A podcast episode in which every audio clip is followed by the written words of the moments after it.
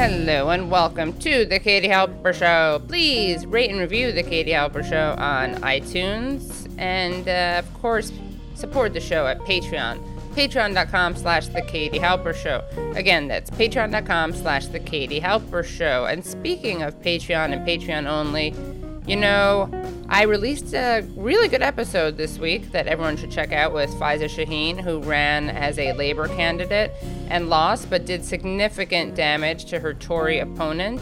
And also is just a very inspiring person and very vulnerable and open in our interview about what the loss, uh, Labor's loss means, and also what can be done moving forward. So I really recommend that. But why do I bring that up? I bring that up because right now you're about to hear an extra episode. But, you know, I can't make it Patreon only because it's about the situation in Iran, and that's too important, and I don't really want to profit off of uh, war and peace issues.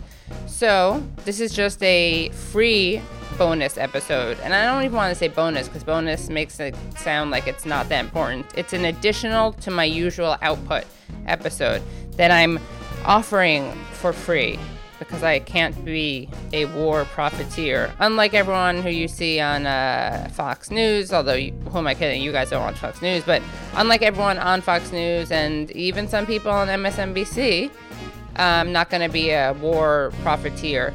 So, what I'm doing is I'm releasing an interview with an extremely learned guest, Juan Cole. And then stand by because I'm releasing even more episodes on this issue because, again, the whole Iran thing is pretty important. So, you're going to hear an interview that I did with Trita Parsi, who is the co founder and executive vice president of the Quincy Institute for Responsible Statecraft and uh, he's also the founder and former president of the National Iranian American Council. And I also speak to Ali Gharib, who is an Iranian American journalist at The Intercept. So I get all these different um, perspectives on what's happening now in Iran. And I really recommend this stuff because it's pretty important. And I'm going to be getting even more on this uh, also, stand by for Patreon only uh, episodes and bonuses. So, you're going to have uh, you're going to hear from Meagan Day from Jacobin. She's going to read her uh, I'm Gay and Want Medicare for All piece. I also really, really, really recommend this week's Patreon only episode, which I released with Faiza Shaheen. So, of course, I gave you a full interview with Faiza Shaheen. I have a really good bonus Patreon only episode with Faiza Shaheen where she answers questions from listeners and people on Twitter, and really great questions actually about the British elections and what's next. Uh, she also shares with us an op ed that she wrote about her opponent who was recently knighted by the Queen, which is pretty disgusting. Uh, I mean, the knighting, not her, her piece. Um, and I also bring you some um, audio of the people who are were supporting her and stumped for her, and that includes wait for it, Hugh Grant and Eddie Izzard.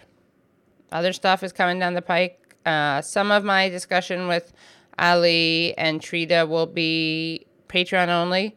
Um, but again, it would be great if you just supported the show, not just for the bonus content, which of course is great if I do say so myself, but just to support the show for, you know, releasing extra episodes on Iran. Uh, yeah. Okay. So without any further ado, here is Juan Cole. Juan Cole is the founder and chief editor of Informed Comment. He is Richard P. Mitchell Professor of History at the University of Michigan and an adjunct professor at Gulf Study Center, Qatar University. He's the author of, among many other books, Muhammad, Prophet of Peace and the Clash of Empires. You can follow him online at J R I C O L E. And make sure you check out his recent pieces at Informed Comment, which is the website that he edits, and that is at juancole.com.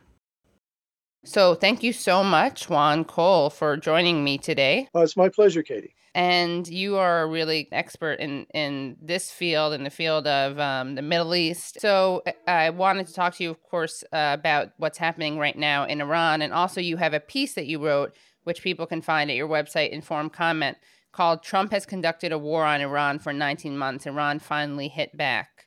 So, can you tell us about that piece? Yes, well, Trump is the one who created this entire crisis from A to Z.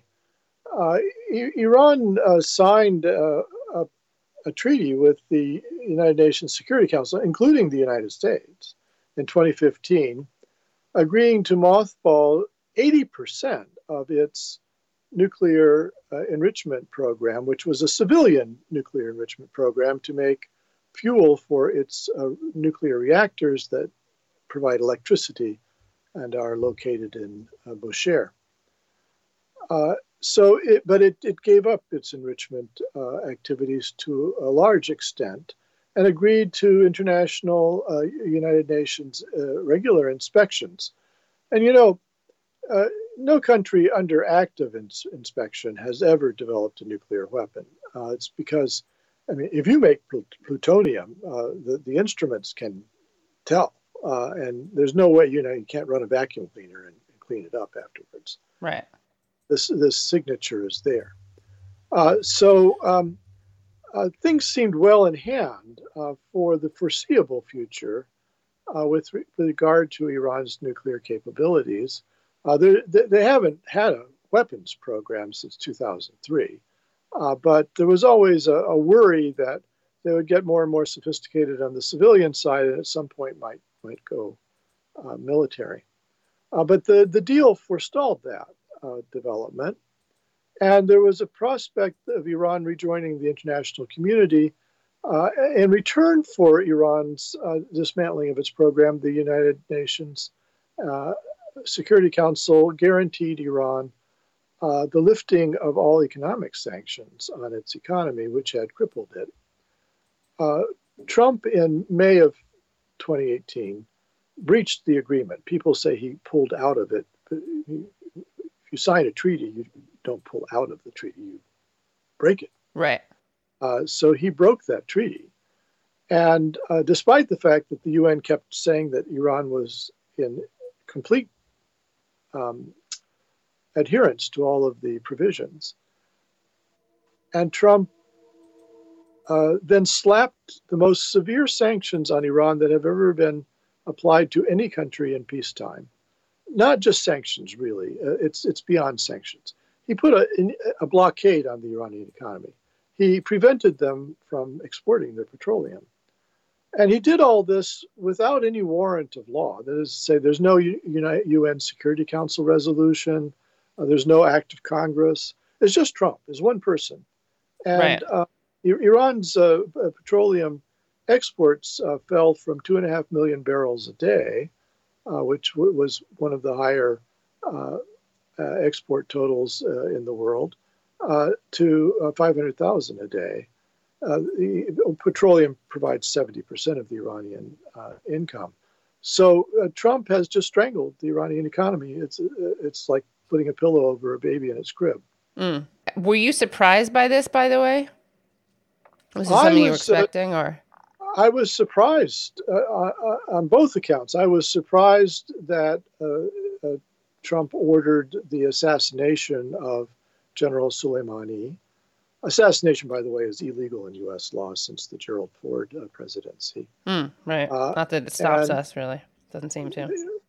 Well, um, sadly, yeah. There's there's assassinations and assassinations. This was this was done on third party soil in mm-hmm. Iraq.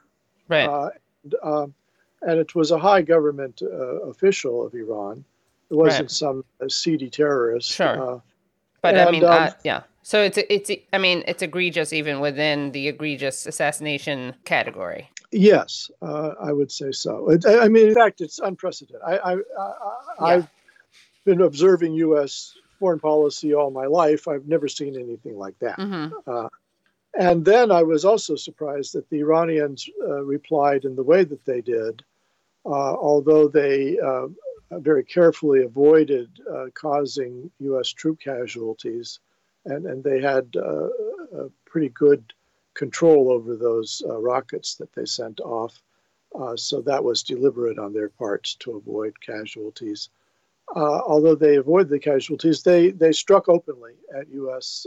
military facilities uh, and from Iranian soil. That also surprised me. That's not the way the Iranians have usually operated. How? Uh, what? So, what do you mean by that?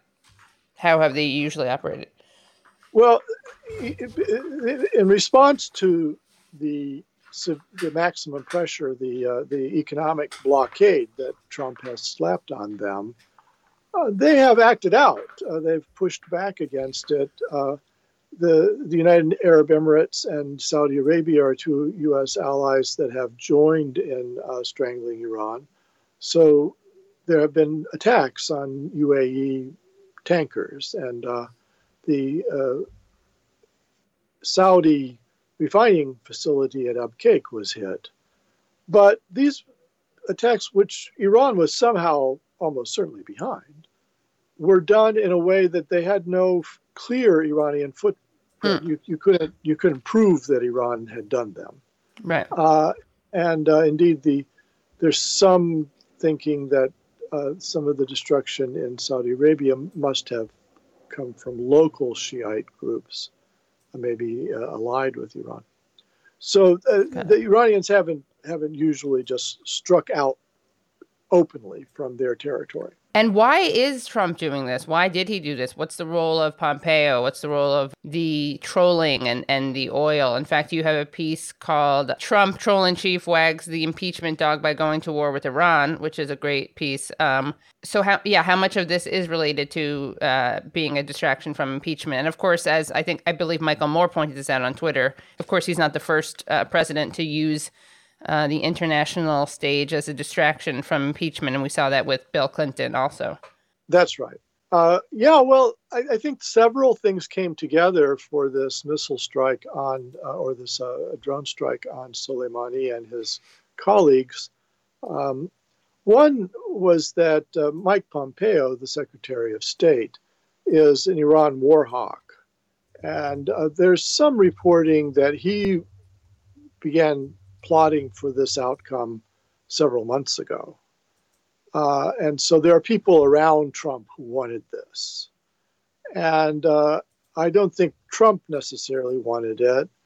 Uh, he, um, uh, you know, for all of his bluster, typically has uh, not done things that would cause potentially a full out war. Uh, you know, he would drop a huge bomb on Afghanistan, but then that would be it, or right. bomb, bomb Syria and then back off. But um, this could have, you know, it doesn't seem like it will at the moment, but it it, it could have very easily spiraled out into a war.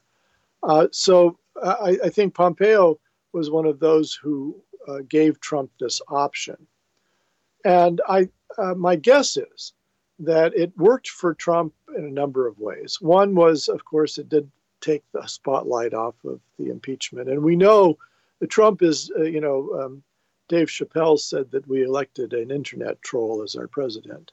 Right. Uh, that, that whenever uh, the news is negative for Trump, he, uh, he trolls us by uh, tweeting out some outrageous thing or, you know, shifting the focus. And then he gets he's very good at getting those panels on the cable news networks, which have replaced the news, uh, to just chatter on about his latest tweet.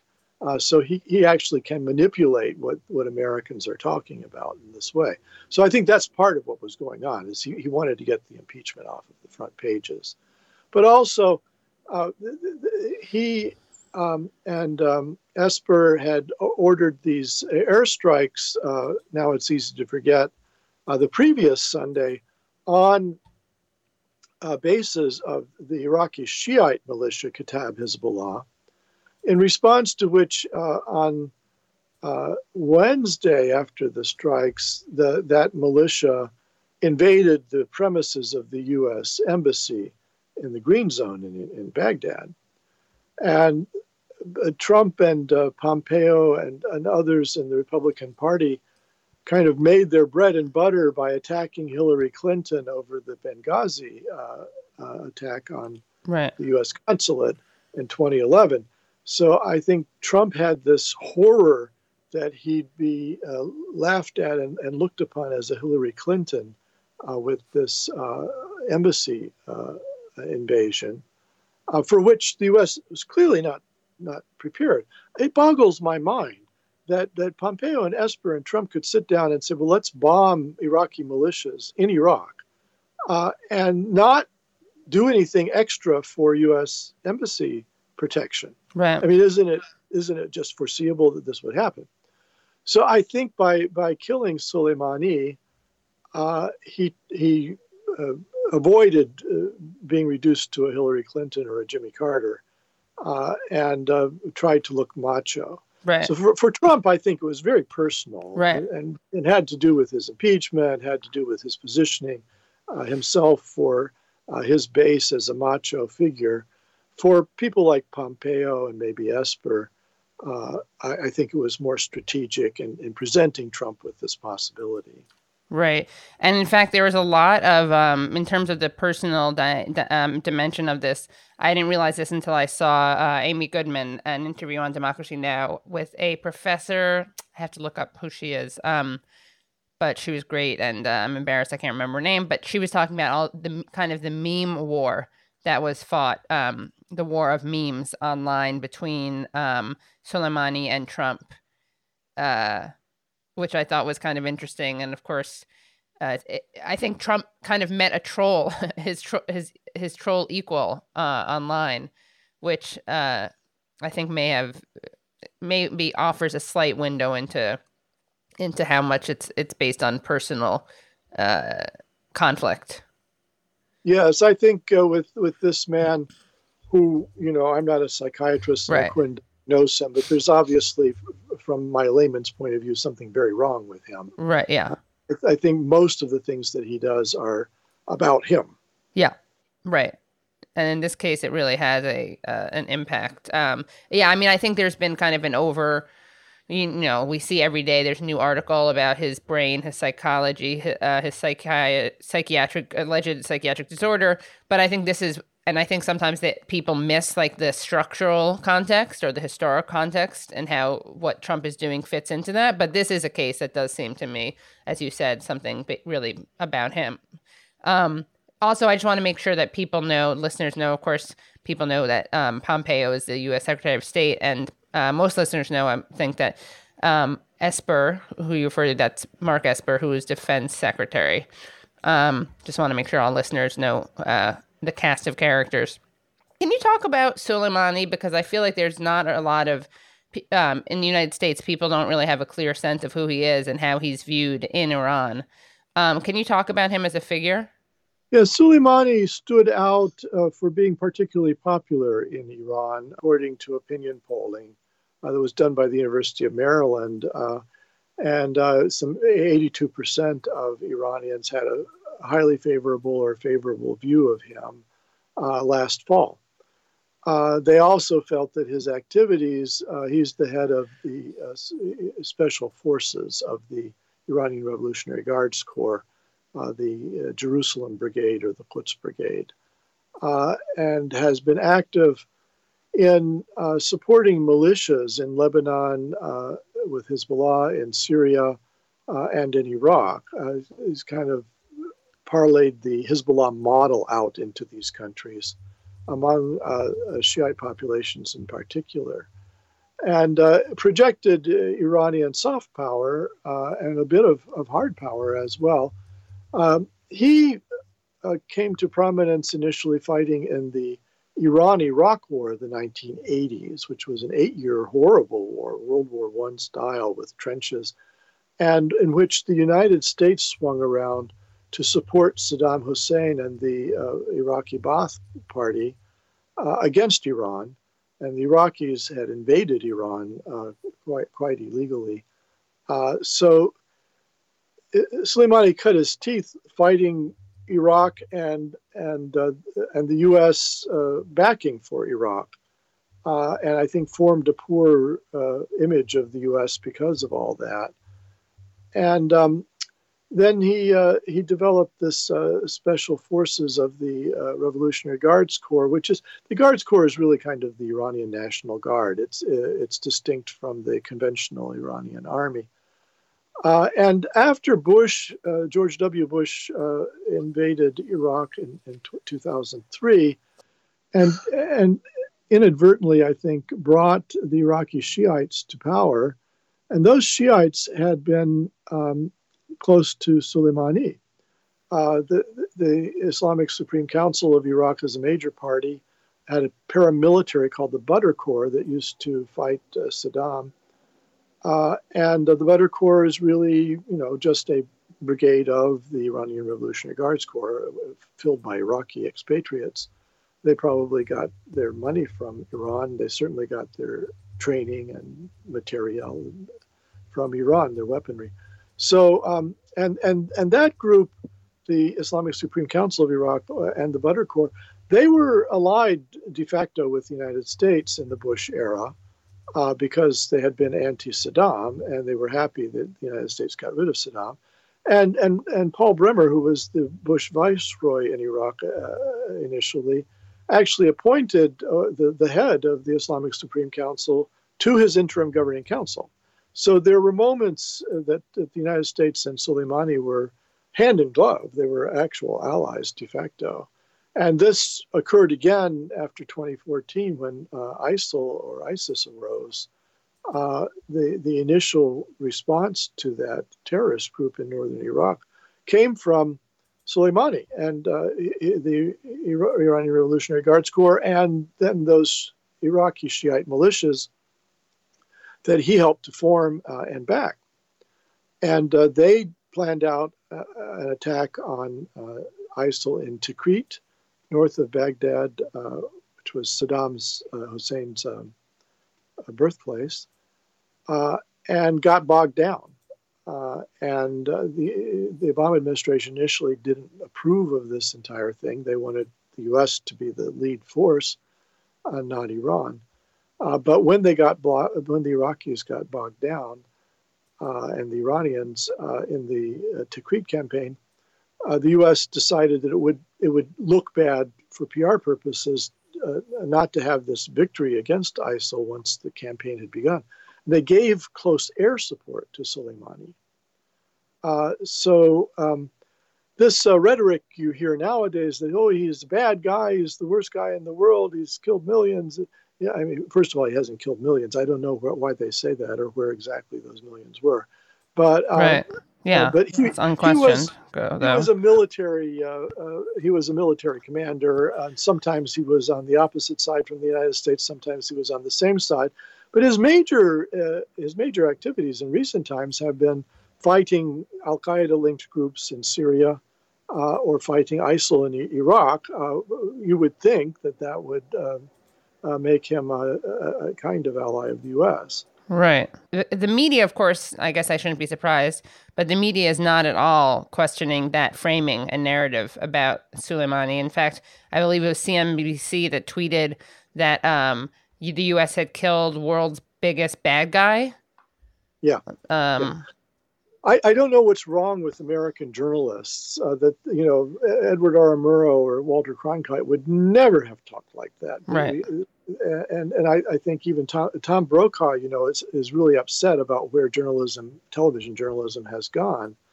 Uh, calling somebody a bad guy is, is not journalism. Yeah, it's it's really embarrassing. Um, yeah, as um, uh, Nando Vila uh, quoted, uh, "Our media is run by literal children."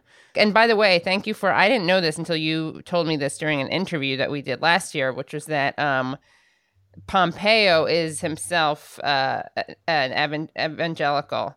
Uh, I my my uh, Italian Italophobia or not phobia, Italo in my Italo ignorance, I just assumed he was ca- Roman Catholic, and you then set me straight about not just Pompeo but a whole history of um, uh, evangelical Italian Americans, which I didn't know about. Um, so, how much is this informed by that view, um, a religious view of the world versus a material view? Well, I, I, I think for Pompeo, the uh, the hard right evangelical um, framing is extremely important to understand what he's about. I mean, he gave a speech in which he said he thought the rapture was uh, imminent. Wow, yeah, that's very I mean, scary. And do you think he believes that, or is that pandering? Uh, I don't know. How would I know? I can't right, be you can't be inside. Yeah. But it's but but either way. I mean, he, he's he's the equivalent of, of that guy in the New Yorker cartoons that holds up the sign with the long beard saying the end is near. Right. Uh, it's very scary to have him as Secretary of State. Yeah. Um, and what do you think can be done now moving forward? Well, I, I mean, practically speaking, getting this maniac out of the White House is the biggest thing that needs to be done. Uh, if, if, if, if your listeners are not actively uh, uh, canvassing for somebody else to be president, then, then they're implicated in all of these disasters. Uh, uh Trump is just erratic, and uh, he wakes up in the morning and just does the craziest things. And, this, you know, is is the real world. Uh, the, the consequences of all this could be dire. For one thing, it seems to me very likely uh, that Trump's behavior has ensured the uh, departure in a fairly swift time frame of U.S. troops from Iraq. Uh, the Iraqi parliament met uh, uh, and, and voted uh, that the U.S. troops should, should leave. Uh, the, the, U.S. Uh, political class and the journalists say it's an advisory vote. It's not an advisory vote it, was a vote of parliament, uh, and uh, it it charged the executive with making the arrangements for the troops to leave. Uh, but it, it, was it was uh, it was a vote of parliament. It was decisive, and and the the resolution was presented to the parliament by the executive, by by uh, uh, uh Adel Abdul Mahdi, the prime minister. He wanted this uh, and got it. So actually, CENTCOM sent over a letter to uh, Abdul Mahdi letting him know that th- there would be troop movements, that they were going to try to thin out the U.S. military presence in Baghdad itself, because in Baghdad, they're near to those Shiite militias whose leader they killed, and they're, they're afraid there will be attacks on U.S. troops. Uh, so they sent, they're sending several hundred out to Kuwait, uh, just out of Iraq. And they're s- distributing others to bases that are uh, further away from the Shiites, I think, uh, maybe out to uh, Ain al Assad in, Al Anbar uh, or up to the, the, the, the, base in Kurdistan. So, um, uh, and, and as part of that letter, uh, the, the CENTCOM said that this is in preparation for the U.S. troops getting out of Iraq altogether in accordance with the Iraqi parliament vote. Uh, Secretary of Defense uh, Mark Esper has attempted to downplay this letter. He said it wasn't signed. Uh, it was from the U.S. and and actually, there's a, an Arabic version of it over uh, that both sides had to agree with, and, and Abdul Mahdi's office and the U.S. military went back and forth on it. So it was quite deliberate. This letter, and it's also correct. The U.S. military, I think, will have to leave Iraq if the uh, Iraqi government doesn't want them there because they have no legal framework to operate in somebody else's country and the, the U.S. troops, you know, if, if there were a firefight and somebody was killed, they could be charged with murder in Iraqi civil courts. Right. So there's something tweet uh, trending on Twitter right now. It's uh, I voted for Hillary Clinton. It's a reference to what is happening now in Iran. But but there is some pushback to that um, uh, framing, and that some a lot of people are pointing that out that Hillary herself had said a lot of hawkish things about Iran. Um, I, this is a counterfactual, obviously, because she's not president. But what do you think of that comparison? What do you think well, Hillary would have been like in in this role? Hillary uh, is, relatively speaking, an Iran hawk, uh, but uh, she did pledge to uh, uh, observe the uh, 2015 Iran nuclear deal. Right. so you know, if we play this out in our minds and assuming that she did uh, follow through on her pledge, uh, then Iran's buying Boeing airplanes. It's it's uh, it's getting reintegrated into the world economy. It's it's pumping oil and selling it all around the world. Uh, when you get integrated into the world economy in that way, uh, and then there's no sanctions on it, uh, it, it's mothballed. Its its nuclear program. It's not a pariah uh, then it, it will develop friends and relationships and be open to international pressure. Uh, and so I think this entire crisis doesn't happen. Mm-hmm. Uh, so I, I, think on the Iran issue, that uh, trend on, on Twitter is correct. Okay. Yeah. Those people who said we, we should vote for Trump because he won't get us into a war with Iran, whereas Hillary will, uh, were, were wrong. Wrong, right. Uh, now, on other issues, I think uh, it's very possible that Hillary would have uh, sent a big U.S. military force into Syria. Mm-hmm. Right. Uh, and, uh, she's uh, uh, really, really pro-Israeli in her current incarnation. Uh, and I, I, say that because back in the 90s, she said that Palestinians should have rights. Right. She called it occupation. It, right. Yes, she hasn't said anything like that for 20 years. Right. Uh, so I, I think uh, the indications were that uh, that she uh, may, might well have gotten us into a war in Syria, but but not Iran. Mm-hmm. Right. So you, so you're saying while she's in in many in other areas she's perhaps more hawkish than Trump, this is the, a country where that's not true. That wouldn't have been true based I, on? I, I, think that's what based on what she said. Sure. Uh, uh, her announced policies, and I think you know she was part of the Obama administration, and uh, she supported that nuclear deal. I just uh, think that the nuclear deal was uh, would have forestalled uh, these kinds of military tensions with Iran. Right. Um, and how unprecedented is this moment, historically speaking? Um, I mean, how do you both as like a, I guess as a person who has just lived through history and witnessed history, and also as a as a scholar? Well, it's not unprecedented for the United States to be at war with countries, uh, and uh, so uh, there's nothing that unusual about it. Uh, uh, what's what's strange is this targeting of a state official. Uh, so the United States never killed a Soviet general, for instance.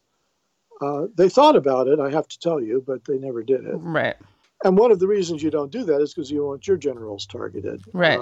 so I, I think that Trump crossed a line here with regard to normal uh, normal war practice, uh, and it's, it's just unclear where that will go.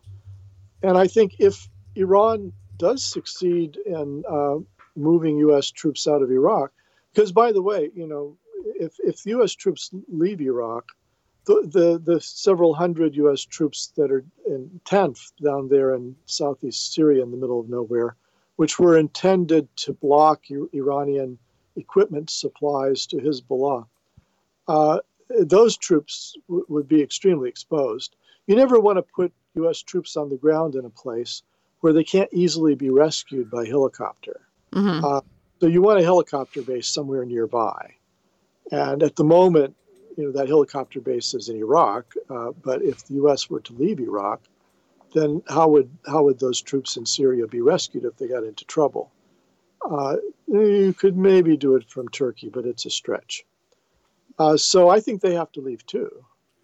Uh, so uh, I mean, Trump won't be crying any tears about this because he said he wanted to get out of the Middle East, but uh, the U.S. Uh, military presence in the in the Fertile Crescent may be over with as a re- direct result of Trump's actions uh, and much sooner and in a way that he didn't uh, anticipate.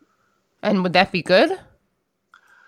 Well, um, to the extent that those troops in Iraq are training the Iraqi army and helping uh, in various ways uh, with um, uh, mopping up the remnants of ISIL uh, and the U.S. troops in Syria still do have that role of, uh, of keeping an eye on to make sure that ISIL doesn't resurge as well.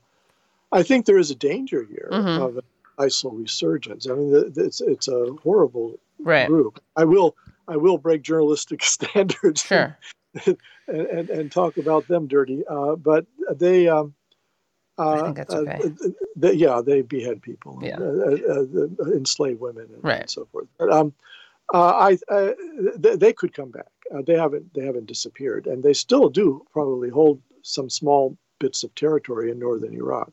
Uh, so, uh, to the extent that the U.S. gets out and, and, and the Iraqi army is not good at fighting them, and and the Syrian uh, army is a mess. Th- that could be a danger, and you know those guys blew up Paris, so they're sure having them resurge would not be pleasant. Yeah. Also, I mean, it's funny because the combination of that plus um, taking out this major anti-ISIS uh, general is uh, pretty interesting. And what do you think? What can be done besides just besides uh, advocating for another, you know, working to defeat Trump? And of course, I'm as as you probably know, and listeners definitely know, for me that that person is is Bernie Sanders, um, and he's also been, I think, the best on this issue, kind of unequivocally um, along with Tulsi Gabbard uh, on this issue, unequivocally condemning this as and calling it an assassination and not kind of waffling over it. Um, What can be done though now while Trump still is president? Well, uh, I, I, think it's uh, it's good for people to rally. Yeah. Uh, I think anti-war rallies and sort of uh, letting the press know about them, uh, getting them on television, uh, sort of letting Trump know because he's regardless of what he says, he's really really tied in to the public mood. Yeah. letting him know that what he's done is extremely unpopular, especially the possibility of it spiraling uh, is all to the good. Uh, right. Uh, he, he's very narcissistic, and so, so, having large numbers of people in the streets criticizing him, uh, again, he will deny this, but it, it, certainly would hurt his feelings, and uh, we want him to know that we don't like this. Right. Also, I mean, I think that it he should be, you know, this is something he really did campaign against, right, or campaign around his alleged um, anti-interventionism and anti, you know, he posed military adventurism. Um, so I think if there's a way for people who, I mean, uh, maybe this is wishful thinking, but people who usually support him, maybe you know, we uh, his his usual critics, maybe we can reach out to them and remind them that you know part of the, one of the things he promised um, was not uh, getting involved uh, internationally because this is one of the things that I really think, um, unlike other things which people don't care about. I mean, no one, no one who supports Trump cares about the Russia stuff. Um, no one cares about his how he breaks with the presidential decorum. In fact, I think people like that about him. People who support him, but I'm hoping that maybe this is something his regular supporters will will rally against. I, I really think you've put your finger on it, Katie. Uh, the um, you know about 14% of the white working class that had voted for Obama defected to Trump. Right. Uh, th- this statistic is um, smaller than people think, uh, but uh, I mean, most of Trump's voters were fairly well off. Right. Uh, yeah. Uh, but um, but there was that defection, and it was you know it was unemployed uh, steel and auto workers here in Michigan uh, who were attracted by Trump's promises to bring the jobs back and to uh, put tariffs on China and that kind of thing. Uh, but again, they very much don't want more U.S. blood and treasures expended in the Middle East for, for no good reason. And I, th- I think this kind of thing could hurt Trump uh, among them. And certainly we should reach out to them and, and get them back. Right. Yeah. And of course, yeah, and if the media focused on that aspect of it as opposed to kind of just the formality and decorum of it, that would probably be helpful. Um, and any other predictions that you have, or um, do you are we on the brink of some kind of existential moment? No, it it it, it seems as though both Trump and Iran agree that this is not a good time for them to go to all-out war. Yeah. Uh, so uh, this is an episode in a, a long term shadow struggle uh, between the United States and Iran. Um, I think, uh, you know, looking out as a historian, uh, now I'm, I'm uh, getting into my late 60s, so uh, I, I, think in the long term, I really think that petroleum is over with mm. within 10, 10, to 15 years. I, I, think a lot of countries will just outlaw it. and uh, you see what how all of Australia is on fire. Oh yeah, it's so awful. And you know, this is only the beginning. We're at early stages of this stuff.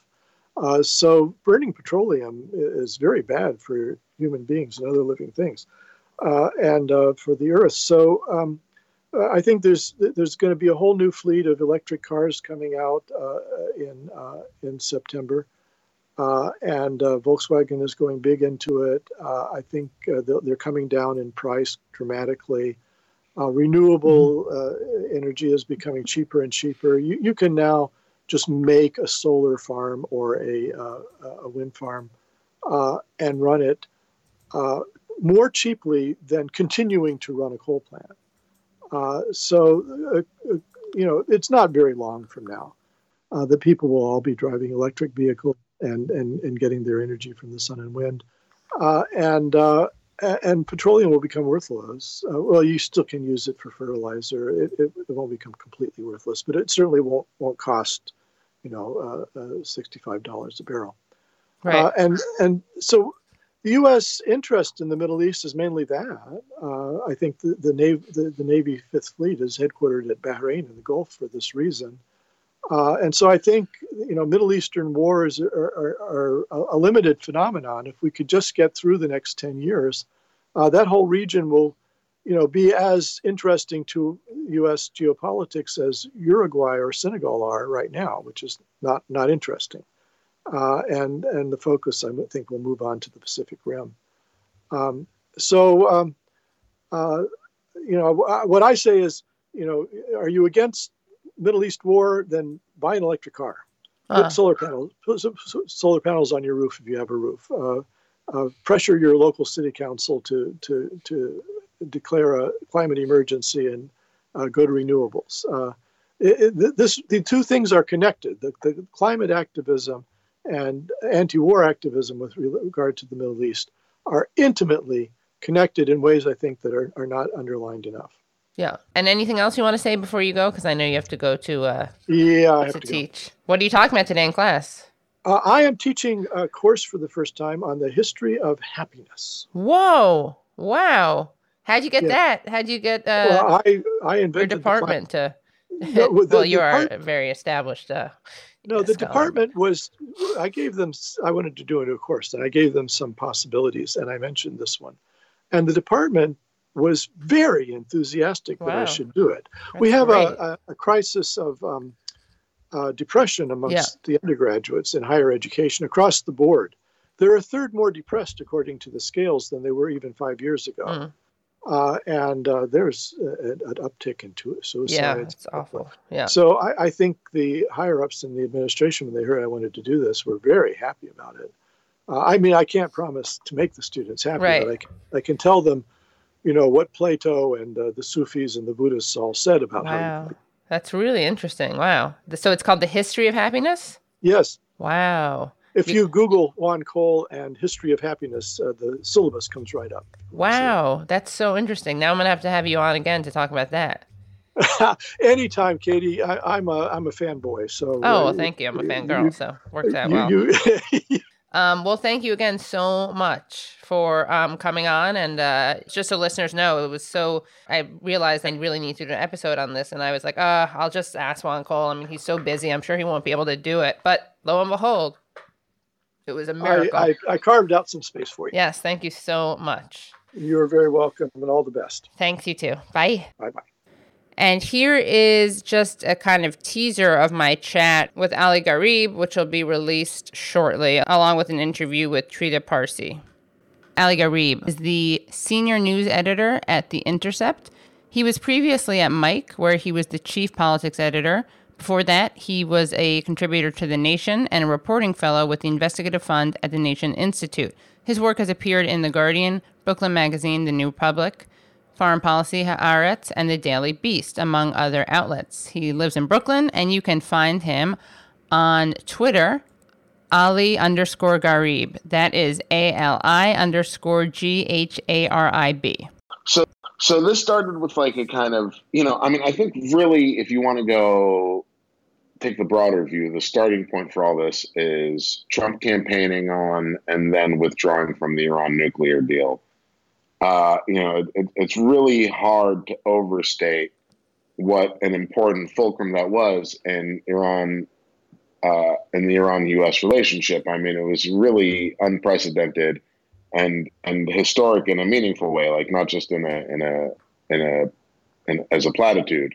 Yeah. Um, and right. you know, because Trump is a racist and wants to reverse and undo everything that Obama did, he wanted to reverse and get out of the Iran deal. It didn't help that you know that some of Trump's biggest donors are like uh, arch right wing Zionists who are have dedicated their political giving to basically war with Iran. You know, like in whatever incremental shape that has taken, whether opposing diplomacy with Iran, opposing the nuclear deal, and then asking for it to be dismantled. This absolute total BS line about wanting a better deal um, and so there, there, was a real convergence of interest for Trump, his own like uh, racism and inability to get over Obama, plus the fact that some of his biggest donors and supporters are kind of these arch Zionists. We had Trump like really going in on the nuclear deal. He took it apart, and that started this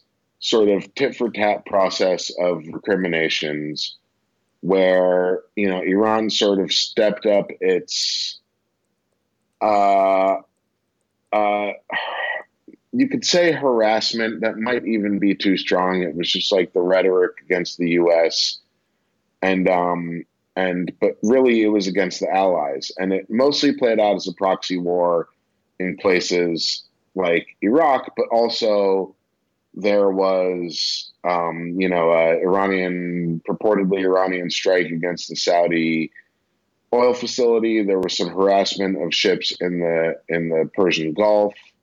Um, that sort of stuff really ramped up when the when the Trump uh, abrogated the nuclear deal, and then most recently there was this tit for tat between uh, uh, militias in Iraq that are Shia militias that are backed by Iran and American forces, including a rocket strike against a base where an American contractor died.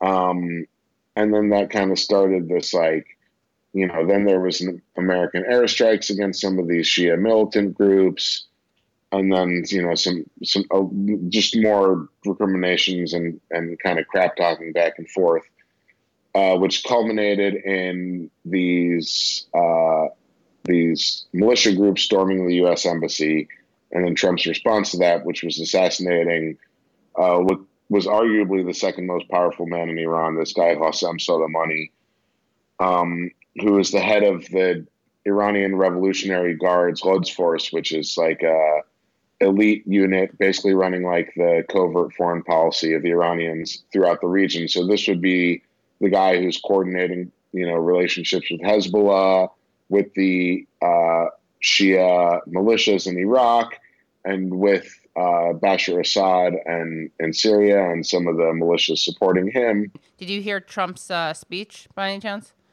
Yeah, I listened to it. Yeah, um, it wasn't much. I mean, like this is this is like the neocon policy par excellence. It's one of like of pretending you don't want war, but then actually doing things that will create a war, including like severely impoverishing Iran and trying to destroy people's lives there in some kind of vain hope that like this this weakened and and poverty stricken population will rise up and overthrow the Islamic Republic. Like it's just like a neocon bonkers fantasy run amok where like we blow up Iran's proxies and there's no consequences for it. And like we, you know, we teetered so close to the edge of a full fledged war this time that it really puts the lie to this idea that there are no consequences for these things that you do.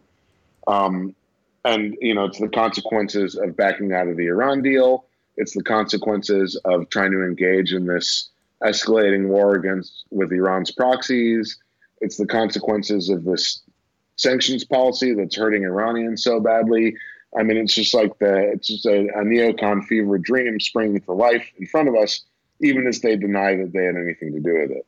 Yeah, so I mean, the, this this the, the the you know, I think that the roots go back to getting out of the nuclear deal and this kind of like rising recriminations, and then a couple weeks ago there was like uh, uh, these Iranian-backed Shia militias in Iraq fired these rockets at the U.S. base then the U.S. blew up a bunch of militia guys, and then the militia guys hit back by storming the embassy, and then the U.S. blew up Qasem Soleimani and the leader of this Iraqi Shia militia that he was traveling in the car with, and then uh, like just last night was just this very you know after like some assholes at the State Department kept telling us that Iran wouldn't retaliate militarily at all, and Pompeo said they you know everybody said that nothing would happen.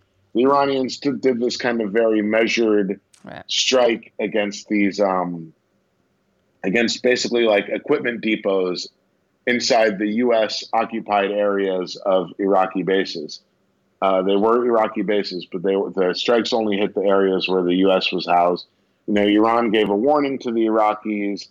They only hit the equipment depots. It seemed like they were trying to get away with not with you know making a strike that would be significant. It was apparently dozens of of uh, ballistic missiles, and Iran like took the opportunity to try and make a statement that like hey, we're going to hit you back, and then we want to squash this. And they actually very deftly made that statement, which uh, is kind of incredible because if you do think back to the days before the Iran deal, you know, there was this constant discussion about the martyr state and like they value suicide so much and are the Iranians rational enough? Right. And now now we have these extremely rational Iranians. Right. We're making very measured, calculated steps to make sure that they make their point without leading to a full fledged war. And then we have this totally irrational maniac fascist running the United States. I mean, it's really astounding to see. Yeah, great. Thank you so Looking much. forward to checking out. Thank Yeah. you for having me on. Yeah, of course. Let's do it again.